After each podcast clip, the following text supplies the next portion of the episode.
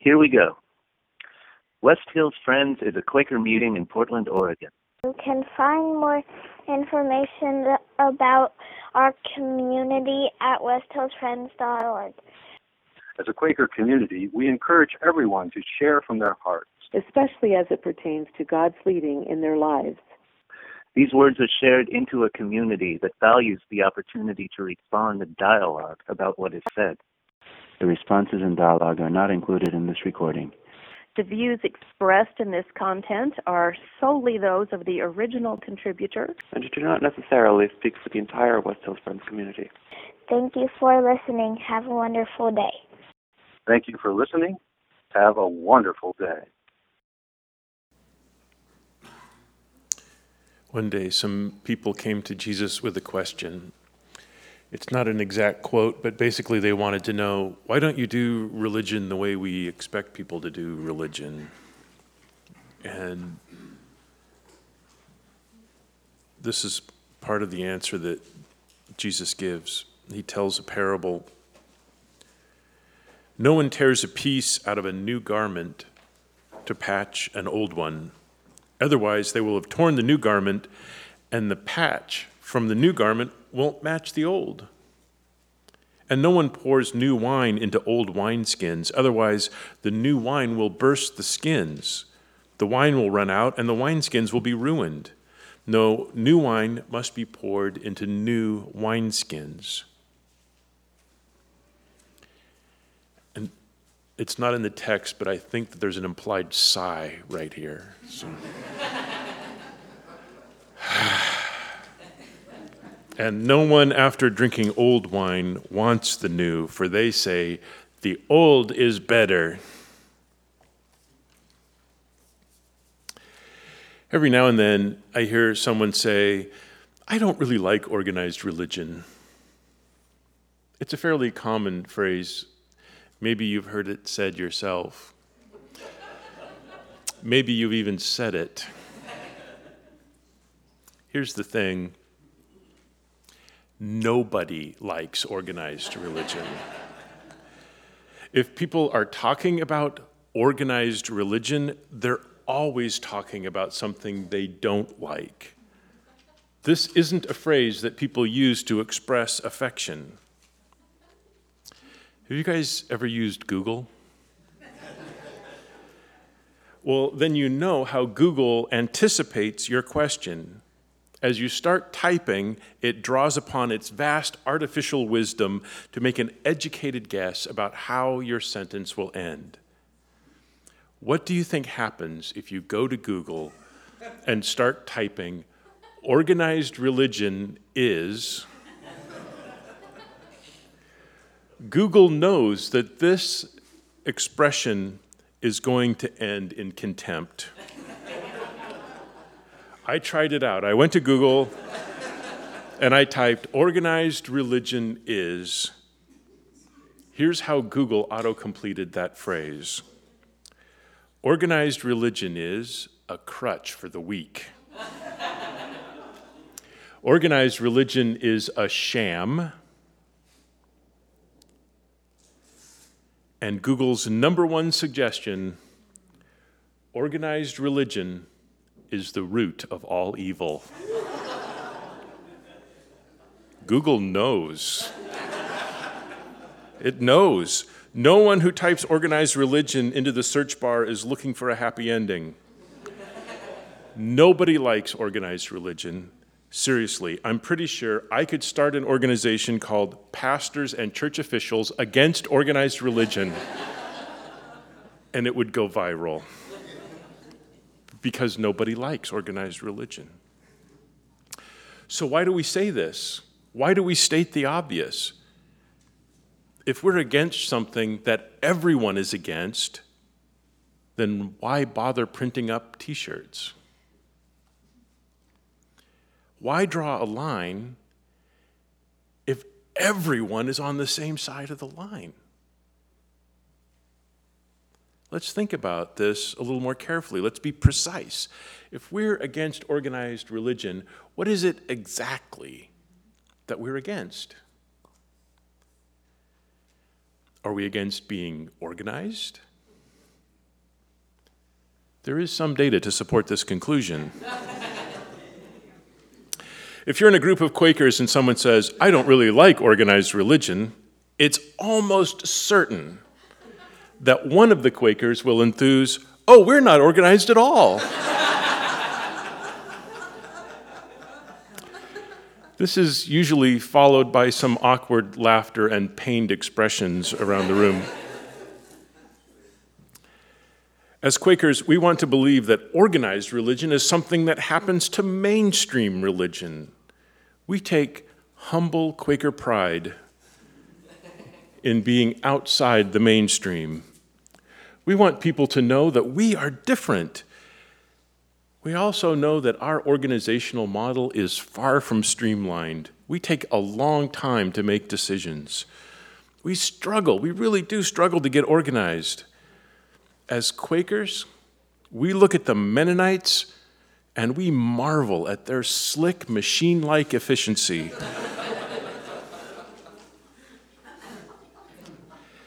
Wouldn't it be great if we could avoid the stigma of organized religion by being disorganized? Although we want this to be true, it's not. On multiple occasions, when the hobgoblin of organized religion rears its ugly head, I've heard Quakers say, Oh, we're not organized at all. But I've never heard anyone respond, What? You're actually disorganized? Perfect. That's just what I'm looking for in a religion. Being disorganized is not particularly attractive to our neighbors, but it is less effective. At least sometimes when people say they're against organized religion, I think they're letting us know that they're willing to tolerate the existence of religious people. But they don't want us to get organized. They don't want us trying to make our presence felt in the real world. To most of our neighbors, organized religion looks like someone on the Christian Broadcasting Network telling storm ravaged survivors that they have brought God's wrath onto themselves. It looks like people from a different time zone holding hateful signs at a soldier's funeral. It looks like a ban on textbooks and witches being burned at the stake. Organized religion hurts people and calls it God's will. If I'm right, then the problem isn't organized religion. The real problem is hurtful religion. When it's organized, it's just more effective at causing harm. Instead of drawing a line between organized and disorganized religion, we should draw a line against abusive and bullying religion. Religious bullies rarely see themselves as bullies. Rather, they see themselves as defending something of great value. When religion gets defensive, it starts to see threats everywhere. It gathers power to protect itself. It builds walls. It condemns. It shuns. Maybe it even kills people to protect itself. In the Gospel of John, the chief priests and the Pharisees all get together for a big meeting. Together, they identify that Jesus is a threat.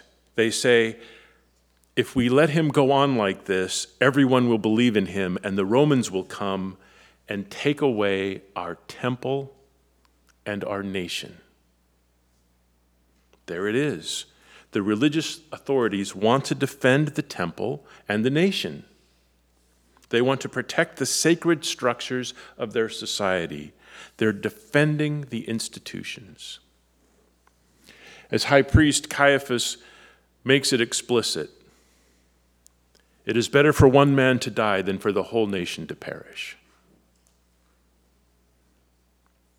Clearly, there is nothing new about religious leaders defending the institution from a perceived threat.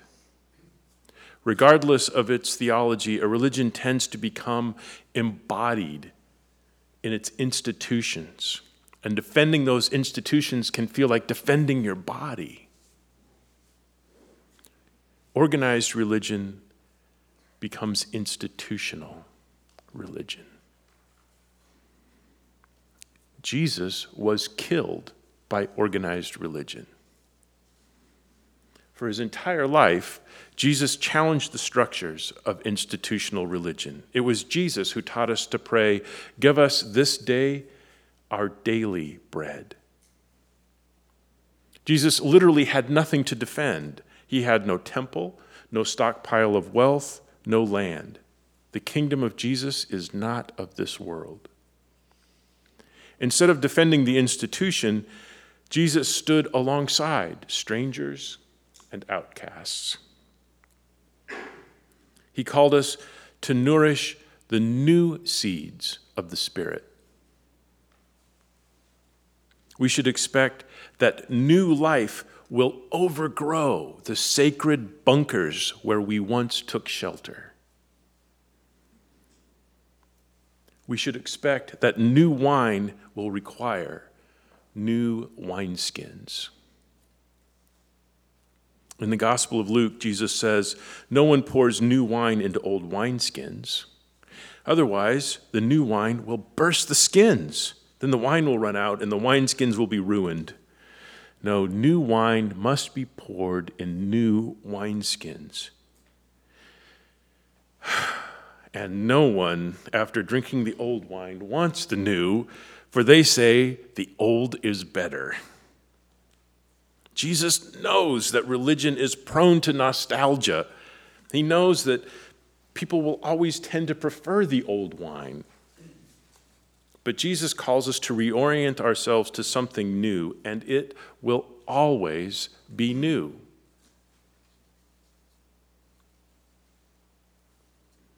Organized religion, by its very nature, will entrench and defend and control.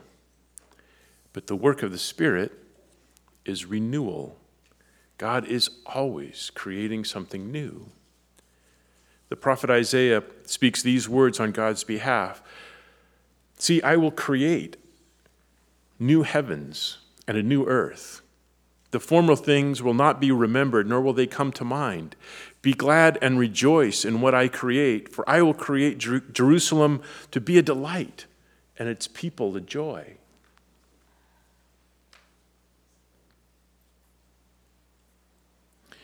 How do we organize ourselves to be those people?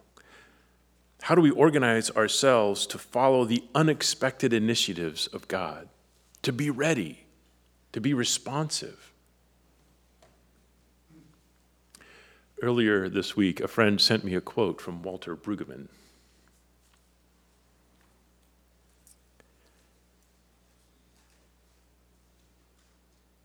he wrote, The community in its disarray is about to begin again, as it did the first time.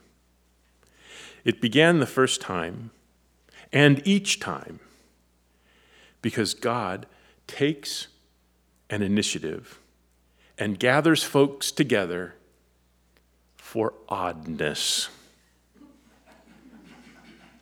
God gathers together folk like us, rich and poor, liberal and conservative, willing and reluctant, slave and free, and bids all sign on for odd songs and hard commands. In that way, a community is formed like none other in the world. There is nothing here of arrogance or virtue or merit. Nothing here of despising outsiders or congratulating insiders.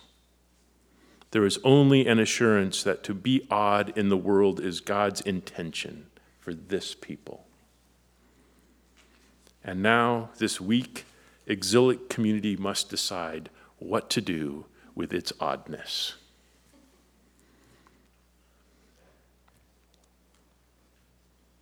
How do we organize ourselves to be the odd and foolish people of God? How do we organize ourselves to be the first vanguard of God's new Jerusalem? How do we find hope not in our disorganization, but by being organized in a way that no one ever saw coming?